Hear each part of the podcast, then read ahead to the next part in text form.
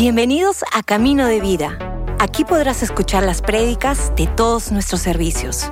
Esperamos que disfrutes este mensaje.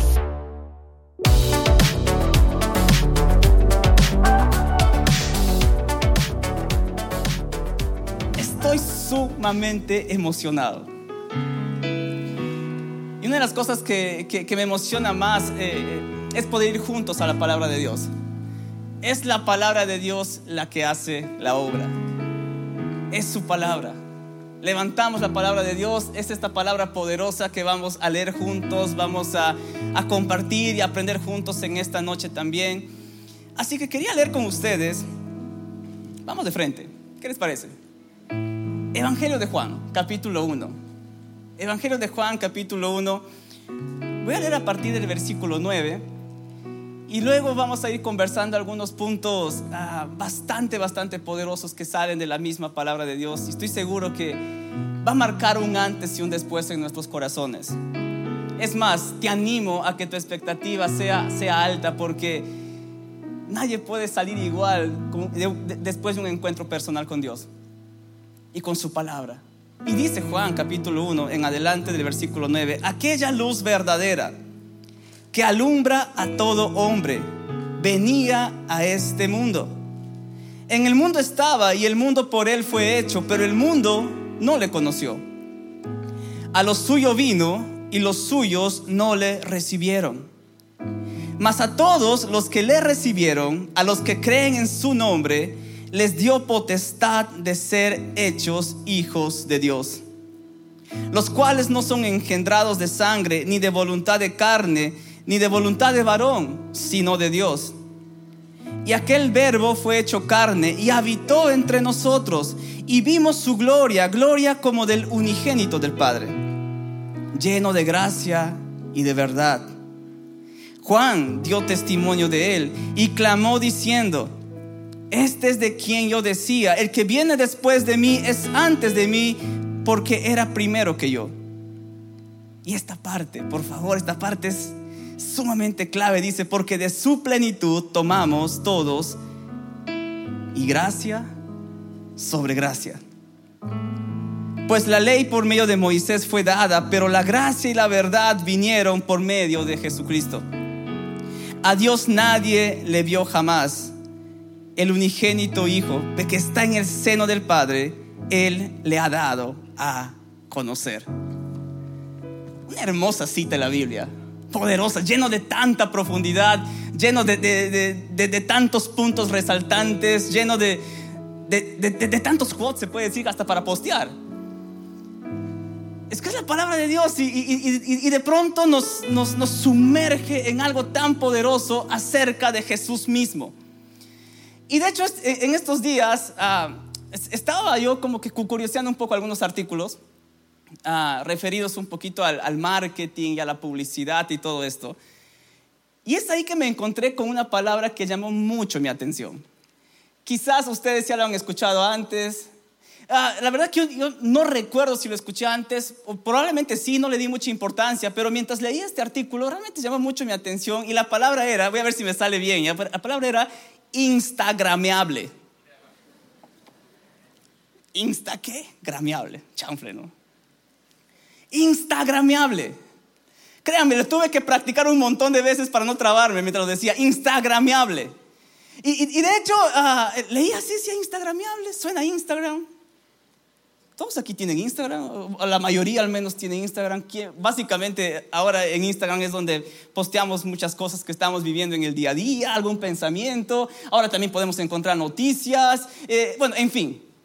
Pero la palabra instagrameable se hizo famoso ahí por los años 2020, 2021. Pero así, con todo. Tanto así que entró a ser un término dentro del, de- del mundo de la publicidad y de- dentro del mundo del marketing. Ya es una palabra acuñada ahí. No es aceptada aún por la Real Academia Española, pero ya está dentro del lenguaje popular. Tanto así que cuando fui a, a internet, a San Google, ¿saben ustedes qué es San Google? Instagrameable. ¿Y sabe qué decía el significado de instagrameable? Decía, escuchen esto porque es bien, bien curioso, decía, algo que es digno. Yo también me reí igual, solito, y ahí me, me empecé a reír solito. Algo que es digno de ser compartido por Instagram. Y dije, ah, que con eso estamos. Ok.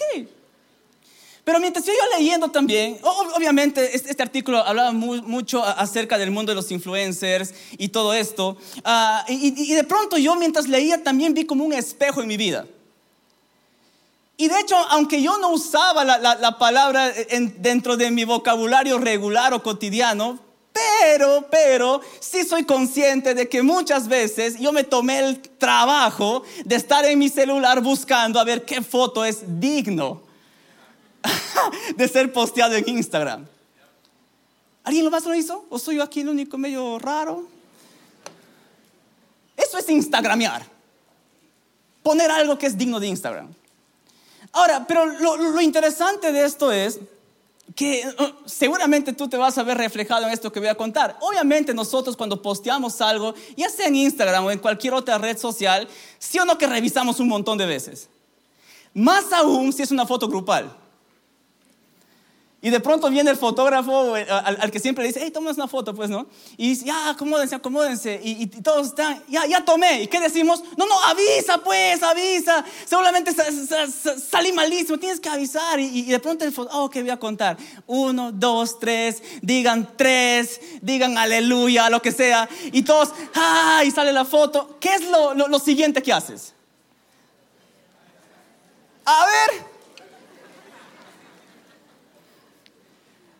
Y siempre me llamó la ese detalle, porque eh, ah, imagínense lo, no sé, pues lo, lo humilde sería, que sería ir a ver la foto, cómo salió tu amigo, ¿no? Es que quiero ver para saber cómo salió mi amigo, mi amiga. A ver, ah, salieron hermosos. Y yo no importa, está bien. No, eso es falso. Lo primero que hacemos es corremos. ¿Y, dónde estoy? ¿Dónde estoy? ¿Dónde estoy? Acá estoy. Ah, no, salí mal. Debí parar más derecho. No creo que me debí mirar un poquito más arriba. Salió mi cara torcida. No es mi mejor ángulo. De nuevo, tomemos la foto, tomemos la foto. ¿Por qué? Porque tratamos de buscar la foto que es digna de ser posteada. Ahora, ¿por, que te cuento todo esto? Porque la Biblia, a mí lo que me encanta de la Biblia es de que nos, muestra un montón de historias de personajes como tú y como yo, que probablemente si nosotros haríamos una biografía, hubieran cosas que no pondríamos. Y quizás empezaríamos a clasificar nuestro testimonio, nuestra biografía con cosas como, ah, no, esto no es digno de que se entere, no, ahí nomás, que roche. Y como dije hace un momento, la Biblia está repleta de historias así. De historias de, hombres y mujeres que quizás uno podría decir, oye, pero este nombre es un peso pesado en la Biblia y de verdad hizo eso. Y lo contó y lo puso en la Biblia. Y de hecho una de esas historias que siempre jala a mi, corazón es lo que está en, en Génesis capítulo 3. Una historia que si nosotros seríamos los protagonistas, quizás estaríamos demandando al autor en este momento. Diciendo, ¿cómo te atreviste a contar eso? Pero Génesis capítulo 3 nos, nos muestra una, una, parte de la historia realmente clave, importante y trascendental en la historia de la humanidad. Porque Génesis capítulo 3, ¿sabes de qué habla? Habla de lo que se conoce como la caída del ser humano.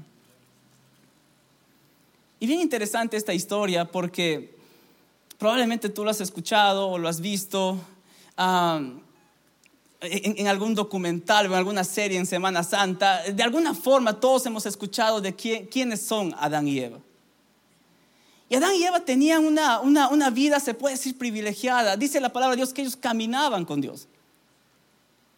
Es decir, estaban en el mismo huerto que el Señor, que, el Señor ah, ah, había sembrado, ellos caminaban con ellos y de pronto llegó un momento en el cual Dios les dijo, mira, ustedes pueden comer de todos los árboles que ustedes pueden ver aquí, de todos los frutos, excepto de este fruto. Ahora, dicho sea de paso, la, la Biblia no nos dice qué fruto ha sido. Así que puedes imaginarte cualquier fruto ahí. Y lo cierto es de que llega un momento, y esto está en capítulo 3, donde ellos realmente tuvieron como una especie de, cita con el tentador. Se sentaron y, de pronto, ah, mira, se acercó una serpiente y empezaron a conversar con la serpiente. Y es muy interesante esto porque tranquilamente pudiésemos decir que tuvieron una cita con la serpiente sin darse cuenta. Y la serpiente eh, eh, empezó a meter ideas, empezó a meter eh, la tentación, hey, con que Dios les dijo esto, que por aquí, por allá, y de pronto ellos dijeron, ah, sí, mira, creo que podemos probar, y probaron del fruto que no debieron probar. Y lo que pasó inmediatamente después de eso, nos dice la palabra de Dios, es que ellos vieron su desnudez y se llenaron de vergüenza. Se llenaron de vergüenza. Si usaríamos un término que, hace un momento les estaba comentando, tranquilamente ese, no era un momento instagramiable para Adán y Eva. Estaban desnudos, estaban expuestos sintieron vergüenza, sintieron culpa, sintieron que algo se rompió dentro de ellos, sintieron que algo ya no es como, como, había sido un minuto antes, algo pasó ahí, tanto así que en ese momento ellos fueron y, eh, tratando de, cubrir su desnudez, nos dice la palabra de Dios de que ellos se, se taparon con, con unas hojas que encontraron por ahí. Y en ese momento nos dice la Biblia de que Dios entró en escena. De pronto dice que Dios eh, llegó a aquel lugar en, la suave brisa de, la tarde y Dios llegó y preguntó, hey, ¿dónde están? ¿Dónde están? Y ahora dentro de las muchas implicaciones que puede haber con esta pregunta, una de las cosas que salta a mi corazón aquí es lo siguiente. Lo que Adán y Eva estaban descubriendo en ese momento es que a partir de ese momento el hombre sin Dios iba a caminar como un perdido. El hombre sin Dios iba a caminar sin rumbo. El hombre sin Dios iba a tratar toda su vida de responder esa pregunta, ¿dónde estoy?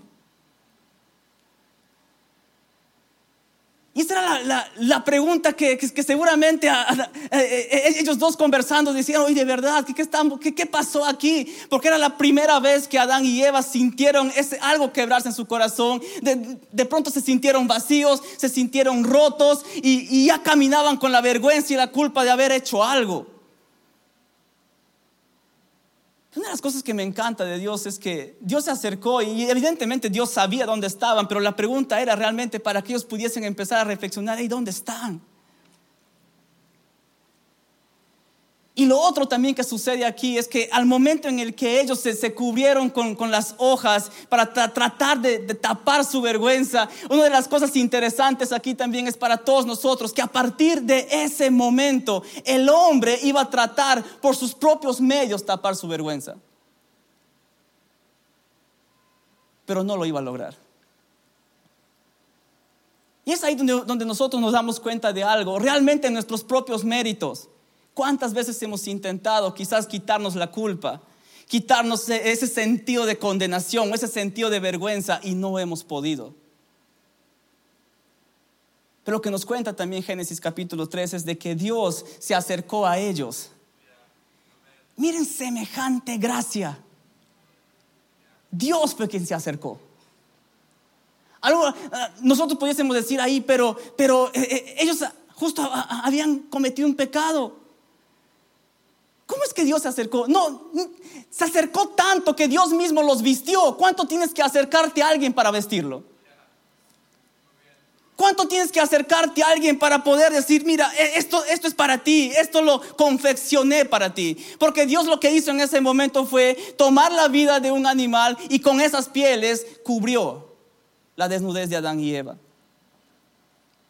Si bien es cierto todo lo que Adán y Eva hicieron, marcó mucho cómo el ser humano iba a vivir a partir de ese momento, pero Dios también marcó algo, puso una semilla en ese momento cuando de las pieles de un animal hizo su vestido, marcó un camino. Marcó un camino en el cual el Dios mismo decía, mira, en sus propias fuerzas no van a poder, pero yo sí voy a marcar un camino y ese camino va a ser alguien va a derramar su vida para que ustedes jamás vuelvan a sentirse avergonzados. Y es ahí cuando eh, rebota mucho en mi corazón lo que leímos en Juan capítulo 1. Porque una de las cosas que leímos ahí es de que Jesús mismo se acercó a nosotros. Él vino a habitar en medio de nosotros. Eh, hay, hay, otra traducción en la que dice que Él vino a vivir en nuestro vecindario. Jesús se acercó a nosotros. Quizás nosotros ni siquiera eh, teníamos en nuestra mente acercarnos a Él, pero la gracia constantemente nos viene buscando. ¿Sabes? Tú estás aquí porque la gracia te buscó. No estás aquí por casualidad. La gracia estuvo tras de ti y sigue estando tras de ti, tal como nos muestra en Juan capítulo 1 de que Jesús mismo vino y habitó en medio de nosotros. Y algo que recalca aquí Juan es lo siguiente y dice que de su plenitud tomamos gracia sobre gracia. De su plenitud. Una de las cosas que me llama la atención es esta palabra plenitud. Plenitud en el griego es la palabra pleroma. Y pleroma significa sobreabundante, significa inalcanzable, significa incontable, significa que no se puede medir, significa incomparable. Es decir, de que de la plenitud de Dios, imagínate la plenitud de Dios, es más, ni siquiera podemos imaginarnos, de la infinitud de su ser, nosotros tomamos gracia sobre gracia. Y una de las cosas que me encanta de este versículo es que pudo haber dicho tomamos gracia, pero para que no nos quede ni la más remota duda, lo que dice es que Dios de su ser, de la infinitud de su ser, derrama sobre ti gracia abundante que desborda tu vida. De la plenitud de su ser, nosotros tomamos gracia sobre gracia. No es una poquita gracia. No es una gracia que viene así a cuentagotas sino que es una gracia que cubre, como dice la palabra de Dios, multitud de pecados. Y eso es lo que me, encanta de, hacer esta línea de relación entre Génesis capítulo 1, perdón, Génesis capítulo 3 y Juan capítulo 1, de que cuando nosotros nos dejamos abrazar por la gracia de Dios, hay una convicción en nuestro corazón que ya no hay vergüenza en nuestras vidas, que ya no hay condenación en nuestras vidas, sino que soy aceptado por Dios, soy amado por Él y estoy cubierto por la sangre de Jesús. Y eso me hace libre y eso me hace nuevo y eso me hace salvo y eso me hace hijo y eso me hace a mí alguien que puede vivir agradecido por el perdón en la sangre de Jesús. Y tal como eh, vimos en Génesis capítulo 3, no se trata de buscar en nuestros propios méritos cómo logro cubrirme, a, ver qué, qué, tengo que hacer o qué tengo que buscar. No, hay un solo camino y ese camino es la gracia de Dios y es Jesucristo. Por eso es que, en Juan capítulo 1 lo pone sumamente claro, y es Jesús quien vino, y de su plenitud, de la grandeza de su ser, de lo incomparable que Él es, de lo grande que Él es, tomamos gracia sobre gracia. Para que no nos quede ni la más remota duda, porque a veces nosotros eh, tratamos de medir a Dios eh, según cómo va nuestro día y a veces decimos, uy, pero si Dios supiera que hice esto, Él ya sabe. Igual te da gracia sobre gracia. Y a veces decimos, no, pero ¿te imaginas lo, lo, que hizo mi familiar? No, no, no, ahí sí Dios no entra. No, no, no, Dios lo sabe. Igual Él derrama gracia sobre gracia. Es decir, de la plenitud del ser, del carácter mismo de Dios, Él derrama gracia sobre gracia. Y hasta donde yo sé, mi Dios nunca deja de ser, mi Dios no cambia y Él siempre está desbordando gracia sobre gracia para que no quede la más remota duda en nosotros de que no solamente afecta nuestra vida, sino de las vidas que están alrededor de nosotros. Porque es una gracia que sobreabunda tu vida. Es una gracia que no se puede medir. Es decir, no somos lo suficientemente grandes para, para no sé, para recibir como un recipiente toda esa gracia. No, sobreabunda, rebosa tu vida, rebosa mi vida. Y por eso es que con esa gracia sobreabundante nosotros podemos bendecir a quienes están alrededor de nosotros. Por esa gracia sobreabundante nosotros podemos confiar que nuestra familia está en las manos de Dios. Por esa gracia abundante podemos confiar nosotros que pase lo que pasa a nuestro alrededor. Yo estoy seguro en las manos de mi Padre. Yo estoy seguro en las manos de mi Dios, porque de su plenitud yo tomo gracia sobre gracia. Y dicho sea de paso, la verdad es que cuando, cuando pienso en, estos temas, uh, vienen a, mi mente muchas historias. hay una historia conocida, uh, es más, hasta hay una película. Hay una película que se llama Amazing Grace. ¿Escucharon la película? Sublime gracia, maravillosa gracia. Y nos cuenta la historia de un hombre que se llamaba John Newton, allá por los años 1770 aproximadamente.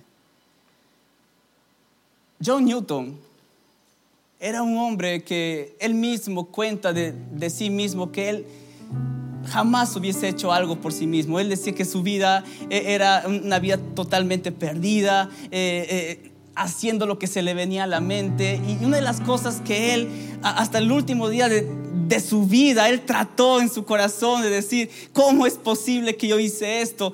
John Newton era un mercader de esclavos. Era alguien que traficaba con seres humanos. Había aprendido este negocio de su padre.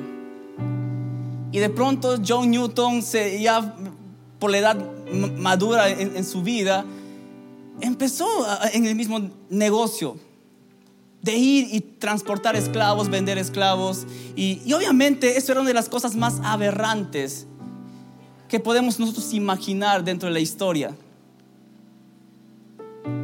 Porque eran momentos totalmente oscuros, eran momentos totalmente difíciles, inhumanos. Y llegó un momento en el que John Newton escuchó el mensaje de Dios. Escuchó el mensaje del Evangelio, escuchó acerca de Jesús cuenta la historia de que él estaba en, medio de prácticamente un naufragio y, alguien en el, en el, barco le dice, hey, te quiero contar de alguien y te quiero hablar de Jesús. Y su primera reacción fue, ok, me encanta tu historia, pero Jesús no es para alguien como yo. Si supiera todo lo que hice. Si supiera Jesús todo lo que yo en, mi vida he, hecho, eh, es, no, esto no es para mí. Lo cierto es de que después de, muchos tiempos en el, que él estaba luchando con, la gracia de Dios atrayéndolo, llegó un momento en el que dijo, ok Señor. Y eso obviamente trajo, marcó su vida, un antes y un después en su vida. Dejó el negocio de vender esclavos, se metió a, estudiar la palabra de Dios y es ahí cuando él se encuentra con este pasaje. Un pasaje que está en Primera de Crónicas, capítulo 17, versículos 16 y 17. Él se encuentra con este pasaje y dice así. Y entró el rey David y estuvo delante de Jehová y dijo, Jehová Dios, ¿quién soy yo? ¿Y cuál es mi casa para que me hayas traído hasta este lugar? Y aún esto, oh Dios, te ha parecido poco, pues que has hablado de la casa de tu siervo para tiempo más lejano y me has mirado como a un hombre excelente, oh Jehová, Dios. Y en este momento John Newton como que se identificó con David, porque es David quien está hablando ahí. Porque David también tuvo muchos momentos en su vida, durísimos, pesadísimos, que uno podía decir, wow, David hizo esto. Y David lo sabía. Y por eso es que David en este momento se encuentra ahí cara a cara con Dios y le dice, hey Dios, ¿de verdad sabiendo lo que hice aún así me recibes? Y después le dice, no solamente eso, aún sabiendo lo que hice, ¿me miras como un hombre excelente? Es que eso hace la gracia de Dios. La gracia de Dios ah, te abraza tal y como estás. La, la gracia de Dios te agarra y te dice, yo te amo. Yo di todo por ti. Y por supuesto que Dios sabe nuestra historia y sabe esos momentos altos y bajos que hemos tenido, pero Dios se acerca y te dice, no, yo estoy aquí para cubrirte. Y no solamente eso, sino que te veo como alguien excelente. Y eso es algo que realmente no, no, logramos entender en nuestra mente. ¿Cómo es que Dios, sabiendo lo que hice, aún así me mira como alguien excelente? Aún así me mira como alguien perfecto. Y es en ese momento que John Newton escribió un himno, un himno que se llama Sublime Gracia. Y este himno, lo que él no sabía era de que este himno iba a ayudar muchísimo. ¿Para qué? Para que con su historia la esclavitud en Inglaterra sea abolida. Y él no sabía.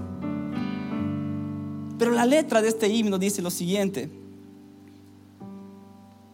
Lo que dice aquí es, sublime gracia del Señor, que a un pecador salvó. Fui ciego más, hoy miro yo, perdido y él me halló. ¿Y de cuántos aquí su testimonio es ese?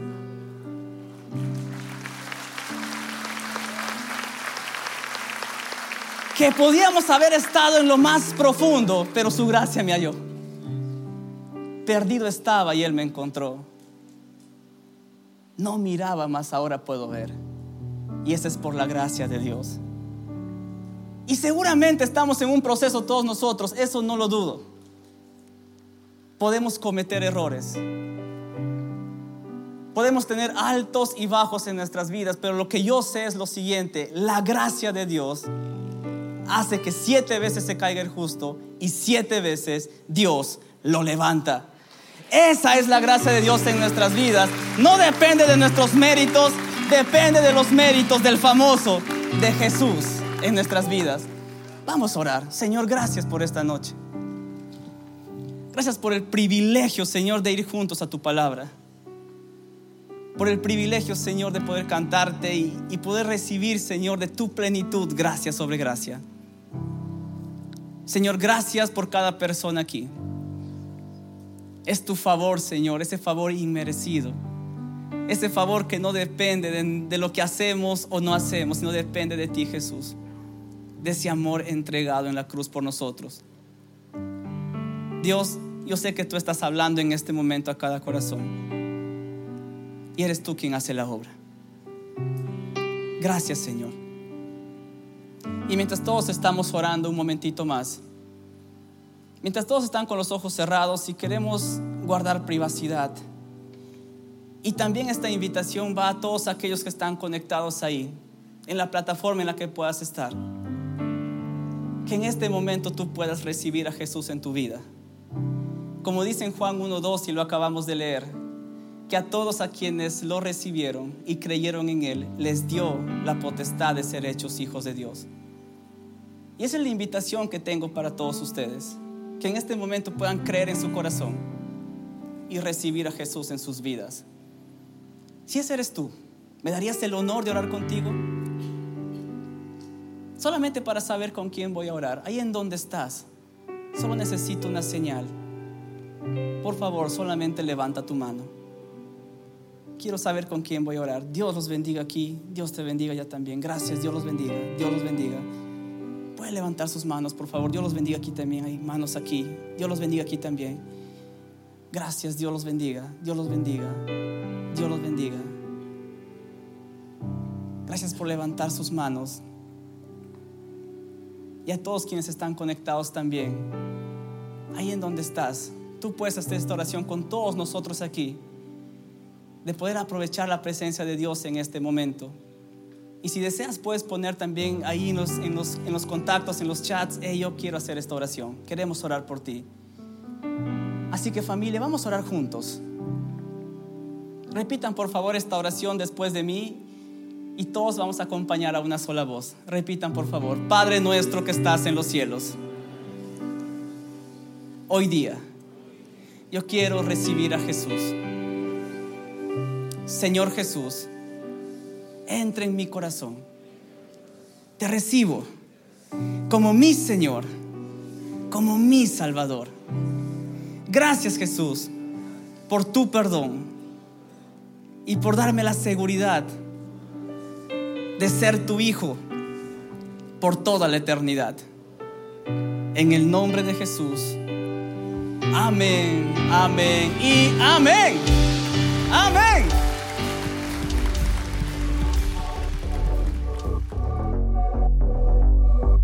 Gracias por escucharnos. Si hiciste esta oración, conócenos en caminodevida.com y encuentra tu siguiente paso.